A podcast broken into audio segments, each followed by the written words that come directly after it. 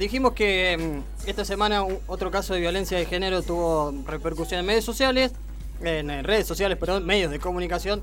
Eh, es, no es una cuestión poco habitual, lamentablemente, eh, dar a conocer este, este tipo de acontecimientos, denuncias, testimonios de mujeres golpeadas y demás. Lo que tomamos en este caso en particular es que se trata otra vez de un jugador de fútbol de un equipo de primera división de nuestro país, uno de los equipos más, equipos no clubes en realidad más, más importantes, más tradicionales de nuestro fútbol, último campeón del fútbol argentino, entonces también eh, se, le, se le podría dar quizás otra relevancia. Lo cierto es que eh, esta semana, bueno, además en una semana particular, porque el lunes se conmemoró otro eh, Día Internacional de la Eliminación de la Violencia contra la Mujer. Claro. Se cumplieron en este caso 59 años del asesinato de las hermanas Mirabal, eh, hermanas dominicanas asesinadas por el dictador Trujillo, en ese caso. Eh, y bueno, eh, está claro que como solemos decir, hemos dicho muchas veces en este programa, los ámbitos donde se ejercen las violencias, las violencias ejercidas hacia las mujeres son de todo tipo, son bien Sí. variados y son imposibles de abarcar en, en, en- en un tiempo, bueno, sobre todo radial. Eh, hemos tocado algunas eh, aristas de esto, pero eh, en este caso vamos a decir nuevamente que el fútbol, como sabemos, es un ambiente eminentemente machista, que siempre lo ha sido. Ahora, Un poco menos, Un digamos. poquito menos. O por lo menos se está empezando a meter o a Sí, hacer un- una- unas fugas, por ejemplo, con la profesionalización del fútbol femenino, eh, la televisación del fútbol femenino también, da- darle más importancia o más relevancia en los medios de comunicación. Claro, en ese lado como que ha habido un avance. pero En realidad, viste, cada tanto siempre sale alguna denuncia, ya sea por abuso, por violencia, por agresión. Y encima la polémica es que estas personas son ídolos. Entonces ahí Claro. entra el tema de, bueno, se arma la polémica. Y está bueno recordar un poco con este informe todas las cosas que han pasado también. claro, eh, se, se han abierto varias endijas en este sentido de buscar una- un igual trato. El fondo sigue siendo el mismo, digamos, cada tanto la- la- las cuevas de- del eh, núcleo más duro del machismo se, salen a, a flote, por así decirlo. Bueno, en el marco de esta semana que decíamos, hace unos días se conoció una nueva denuncia por violencia de género hacia, en este caso, Jonathan Cristaldo, jugador de Racing, delantero, goleador, eh, ya campeó con el con Racing en la temporada pasada. Eh, Morelia de las Heras, su pareja hasta hace unos días. Eh, ahora entendemos que, que podríamos eh, ponerle el ex eh, Sí. por delante, pero bueno, sabemos que en estos casos tampoco nunca se, se No, sabe si eh, las sí, parejas terminan de disolverse o no, es una cuestión también de Sí, manipulación. es bastante difícil Son- salir son de esas momentos- situaciones. Exactamente. Bueno, ella hizo público su caso luego de que la justicia estableciera para el jugador una restricción perimetral de 300 metros por 150 días. Eh, y bueno, además tiene, tiene una hija, o sea, para ella y para su hija menor. Morela se firmó, se firmó, eh, primero eh, hizo la denuncia correspondiente. Eh, en el último caso, el- a ver, la última vez que sufrió violencia, que fue golpeada por Cristaldo, hace dos o tres días nada más, se filmó luego de la agresión. y posteriormente eh, llevó su denuncia a los medios, que en realidad lo que hicieron los medios de comunicación, como tantas veces, fue tomar ese video, reproducirlo, video, audio, lo que fuere, reproducir, reproducirlo, y cuando un programa la, pudo convencer para que vaya a hablar en vivo, bueno, ella lo hizo obviamente para hacer también pública la denuncia, que como debe ser también, anteriormente ya había radicado en la, Sí, en la en la policía. bueno, esto es lo que decía entonces, eh, en primer término, Morela en su video, en el audio que rescatamos de ese video, que filmó con su propio celular, eh, minutos después de haber sido golpeada, ojalá que por última vez, y después, seguido, eh, un extracto breve de lo que dijo en esta entrevista televisiva. Ah, ay, cómo me dejó la cara. Cómo me dejó. Cómo me arrastró por el piso. En el cuarto.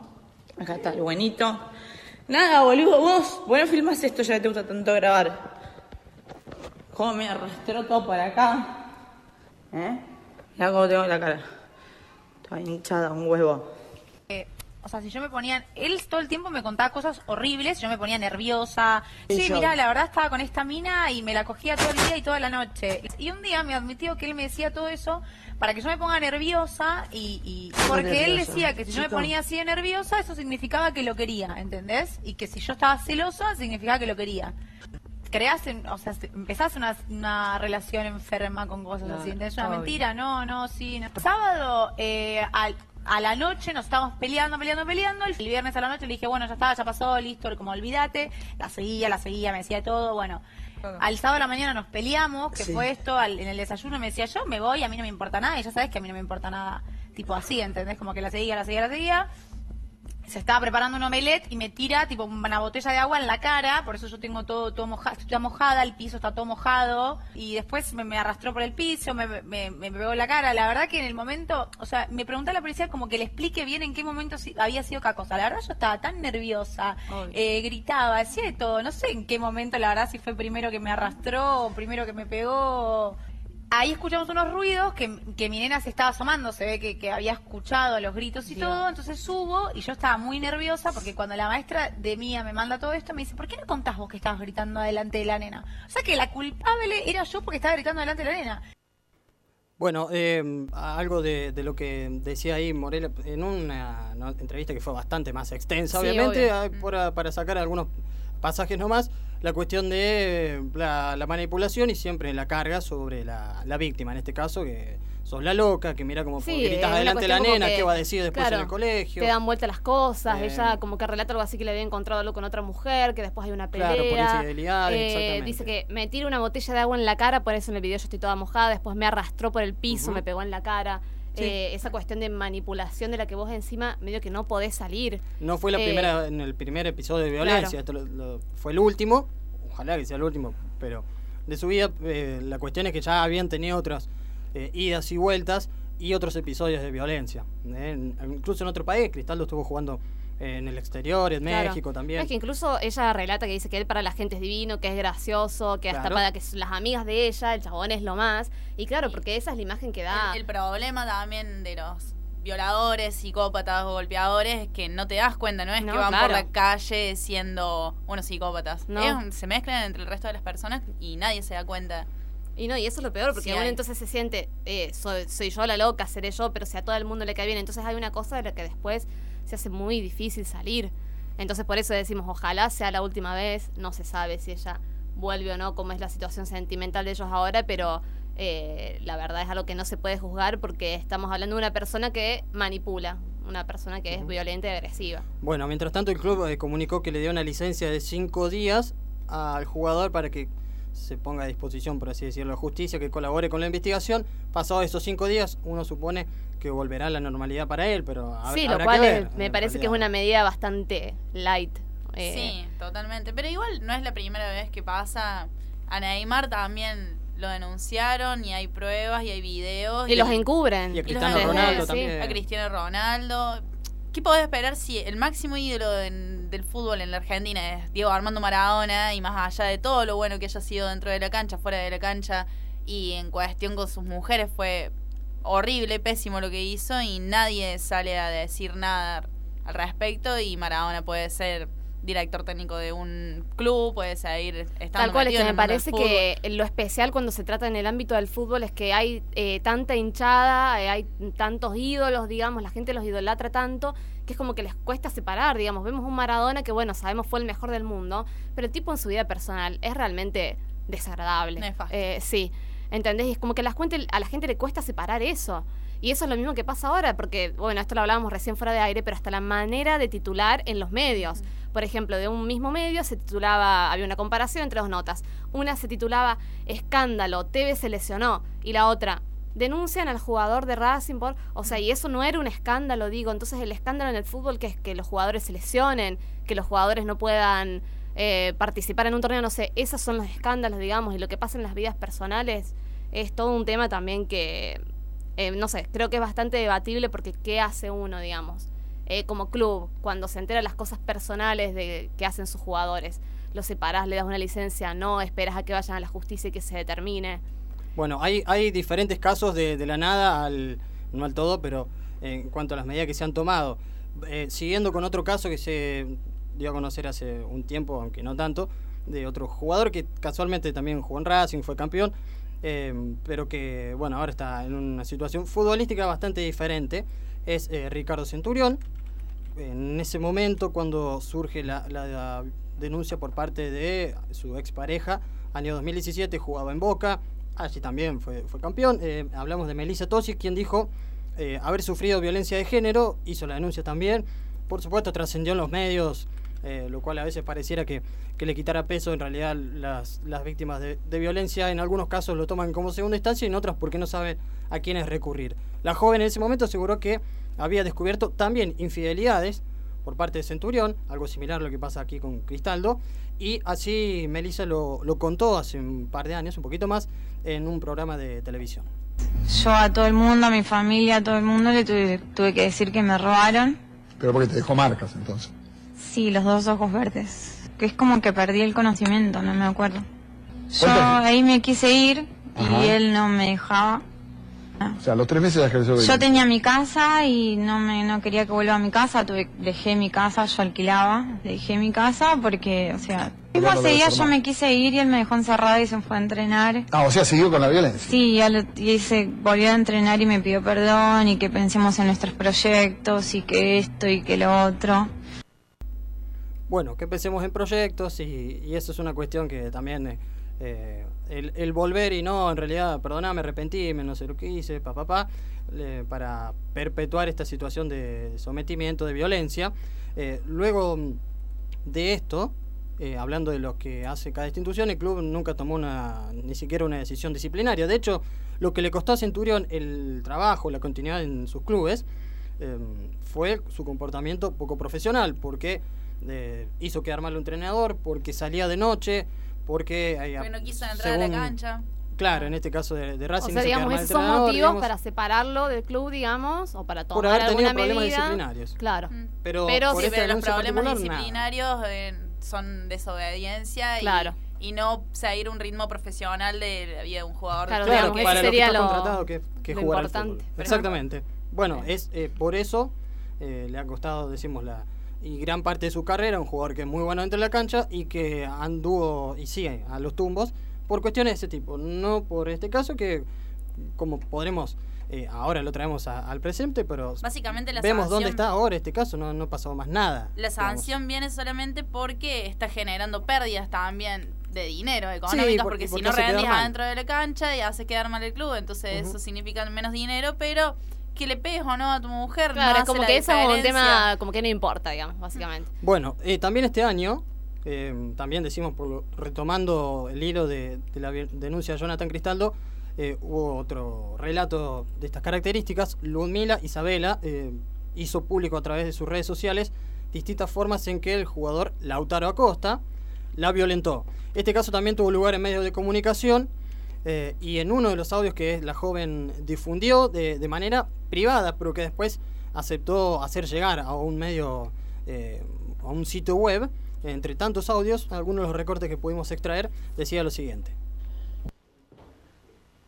El último hecho violento fue en la mediación por alimentos que tuvimos por el hijo en común que tenemos el 14 de mayo a la mañana. Estábamos haciendo el acuerdo y mientras la mediadora hablaba con el abogado de él, él me decía, mirá lo que sos. Me miraba de arriba abajo y me decía negra, pata sucia.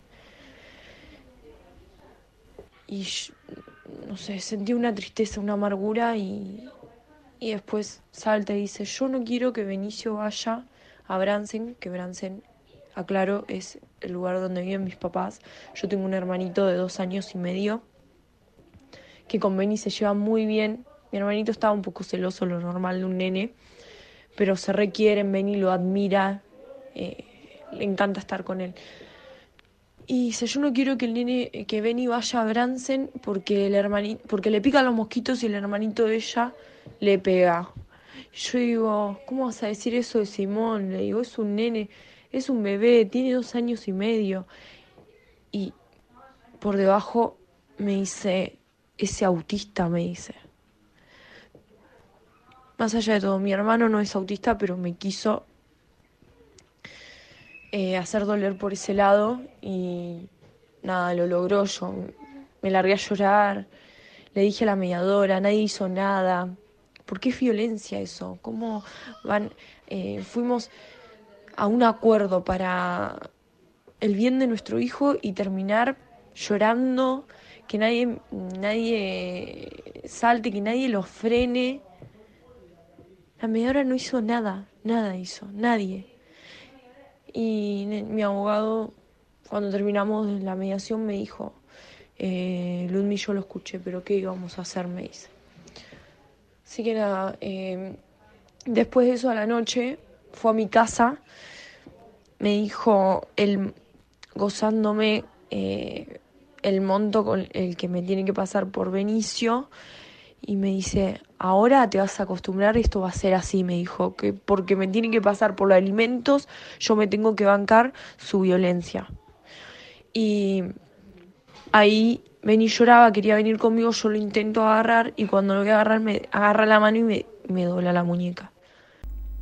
Bueno, eh, parte de un audio, eh, reiteramos, eh, Ludmila Isabel había hecho llegar o hecho público a través de un, sitio web diferentes audios de este tipo, donde contaba maltratos durante su etapa de embarazo, en la mediación, o sea que este episodio de violencia que relata acá no eran los primeros ni los únicos, en la mediación judicial, decimos, por, por el hijo que tienen en común con Lautaro Acosta, y en otras situaciones de la vida cotidiana, como es eh, habitual en sí. este tipo de situaciones. Dice que era habitual que él no quería que ella trabajara, él no la quería fuera de la casa, él era infiel, ella lo descubría, ella estando embarazada. Sí, le dijo que, que- que, bueno, ella, eh, habiendo constatado una infidelidad con una vecina o con alguien de su mismo edificio, le dijo, bueno, anda a preguntarle, es tu problema de mujeres, vos estás loca, no Claro, sé sí, como que se La- justificaba, la esto trató lo armás vos para buscar una excusa para dejarme, ¿entendés? Bueno. Esto de ponerse del lado de la víctima, el violento. Claro, Típico. eh, ponerse ese lugar. Bueno, me preguntaba, eh, Valen, fuera del micrófono, ¿qué pasó con Lautaro Acosta? Sí, intriga. Bueno, em, eh, la instancia de mediación, digamos, como que fue lo, lo máximo, por así decirlo, lo que se pudo llegar en términos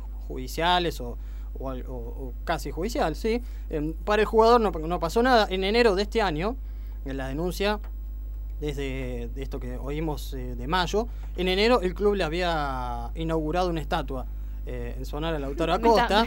Fue campeón con Uy, Lanús varias lloro. veces, es un chico de las, bueno, ya no tan chico, pero digo que surgió de las inferiores, que eso para los clubes de fútbol siempre es muy valorable, sacando lo, lo que estamos contando ahora, digo. Entonces, eh, al mérito deportivo de un jugador que fue campeón, se fue, volvió, salió campeón otra vez, internacional, entonces le valió la estatua. En el caso, las denuncias de, de esta magnitud se van a conocer unos meses después, la estatua allí continúa gozando de perfecta salud, al igual que el jugador Y el jugador sigue. o la carrera jugando. del jugador. Y Claro. está jugando y sigue dando las entrevistas y es muy gracioso.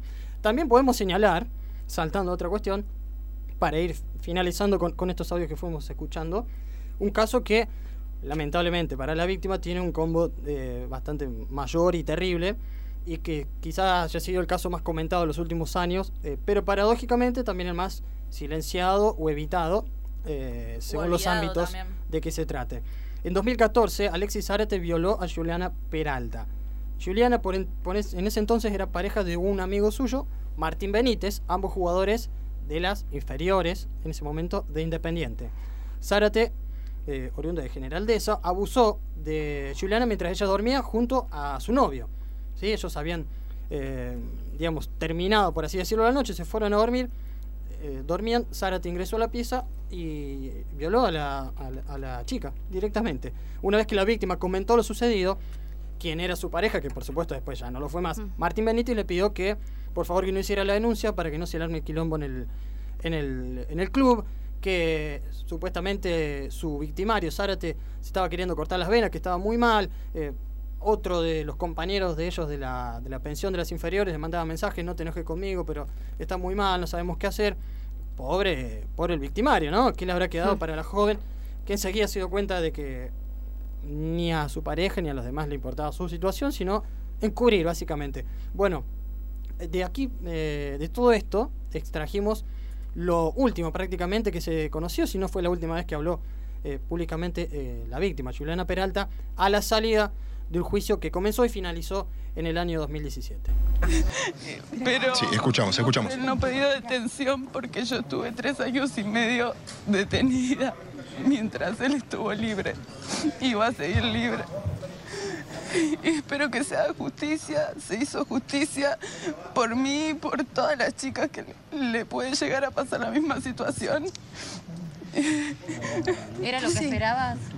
Juliana, ¿era lo que esperabas? No, lo que esperábamos realmente era la detención, porque su vida se detuvo hace tres años y medio y este hombre no estuvo ni media hora en una comisaría.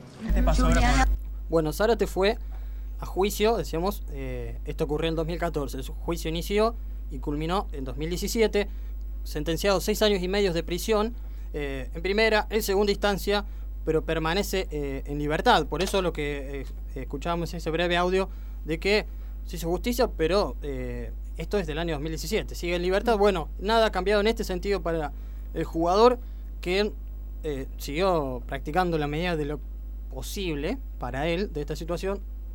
Fútbol. Se, fue bastante lejos, está jugando en Letonia. bueno, estaba en Letonia, quiso fijar domicilio allí, la justicia se lo, pro- se lo prohibió, le prohibió la salida del país, pero eh, nunca pasó, como decía la abogada también de la, de la víctima, ni media hora en una comisaría. Y, paralelamente, eh, Benítez, eh, en este caso Martín Benítez, sí, llegó a primera, bueno, Zárate también, la primera independiente, pero eh, se convirtió casi en un ícono por, bueno, por cómo jugaba, básicamente. Muy bien, fue campeón internacional, pateando, pateando, participando en momentos definitorios, admirado, aplaudido que- por los hinchas, Yo elogiado por los medios deportivos, porque si hay medios que tienen más de cerca, que podrían tener más cerca estos casos, son los deportivos, que de deportivos se desprende fútbol únicamente, tampoco toman estas cuestiones. No, no abordan estos casos, no es que tengan que hacer un tratamiento estricto de violencia de género, pero eh, al menos eviten darle minutos de aire eh, a un cómplice de, de abuso, a un golpeador,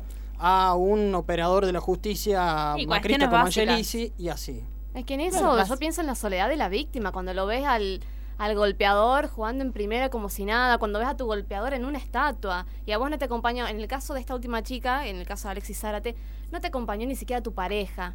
No te acompañó, no sé, tu victimario, no- ni siquiera se hizo justicia. La justicia no te acompañó. Eso es lo que a mí me indigna sobre todo de estos casos, que le seguimos dando o sea, me parece que está bien escrachar, me parece que está bien que se sepan los nombres de los violentos, pero que los sigamos viendo ahí. Yo imagino a esa mina que vivió todo eso mirando en su casa, lo ve en un partido, lo ve en la tele, lo ve. Eh, me indigna y sentirse. Y que la justicia, bueno, siempre lo deja libre. Y vos, eh, no sé, el miedo que siente esa persona, la confianza, le quebraste todo en una noche, ¿entendés? Porque es además también la confianza de la pareja. Que me parece que eso también es algo bastante debatible el hecho de que vos confíes en alguien, en tu pareja, que sentís que te va a proteger y no, deja ahí que te violen y todo bien. Y, Y encima, encima lo quiere lo encubrir. O sea, es una locura. eh, es una locura. Bueno, en varios casos de estos son pocos comparados con los que hay realmente, pero los que hemos escuchado prácticamente todos han tenido también hijos o hijas eh, en común, no este último caso, pero bueno, eso agrava la, la situación como si fuera posible, sí, en realidad puede ser peor y lo es. Eh, a lo que queremos ir con esto de es que no solamente el, periodismo aparentemente especializado en deportes no se encarga de, estos temas, sino que lo omite, pero porque decide hacerlo de esta manera, como estos temas menos serios también, los pasa por arriba para no comprometerse. Los clubes, eh, muchos hinchas, eh, generalmente, porque la gran mayoría hay hinchas mujeres, pero la gran mayoría son los varones los que se ponen de este lado, que actúan como escudo para estos casos o para estos jugadores de fútbol. Y si salimos del fútbol, deportistas y así. Además, en cuanto les permiten absorber lo que a un ciudadano común le sería casi imposible de sobrellevar, que es una denuncia, Claro. o más aún, como en este último caso, una sentencia, eh, una condena por violencia de género, cualquiera sea sus variantes.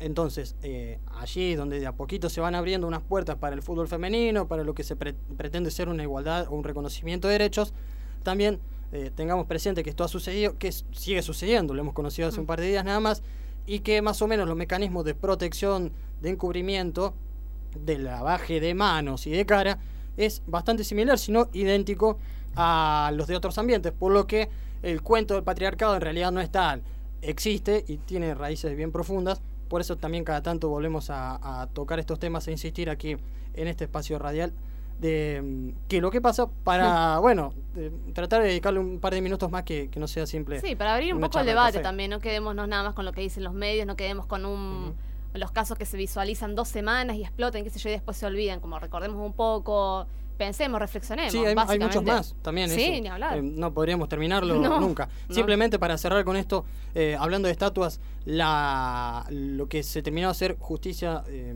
eh, a ver, en, en lo que es la opinión pública, o, o a los ojos de la sociedad, de gran parte de la sociedad, fue, eh, y retomando algo que hemos tocado en algún momento a través de la serie, la estatua de Monzón. No, sí. En Santa Fe, campeón del mundo y femicida. Mm. Le agregaron muchísimos años, si no fue el año pasado, fue el anterior, pero hace nada. Eh, y para quien no vea la serie, que, le- que la vea, que es, es fuertísima. Eh, bueno, y después, posteriormente, la estatua ya, ya no existe más. ¿Qué es lo que pasa? ¿Qué es lo que pasa? ¿Qué es lo que pasa?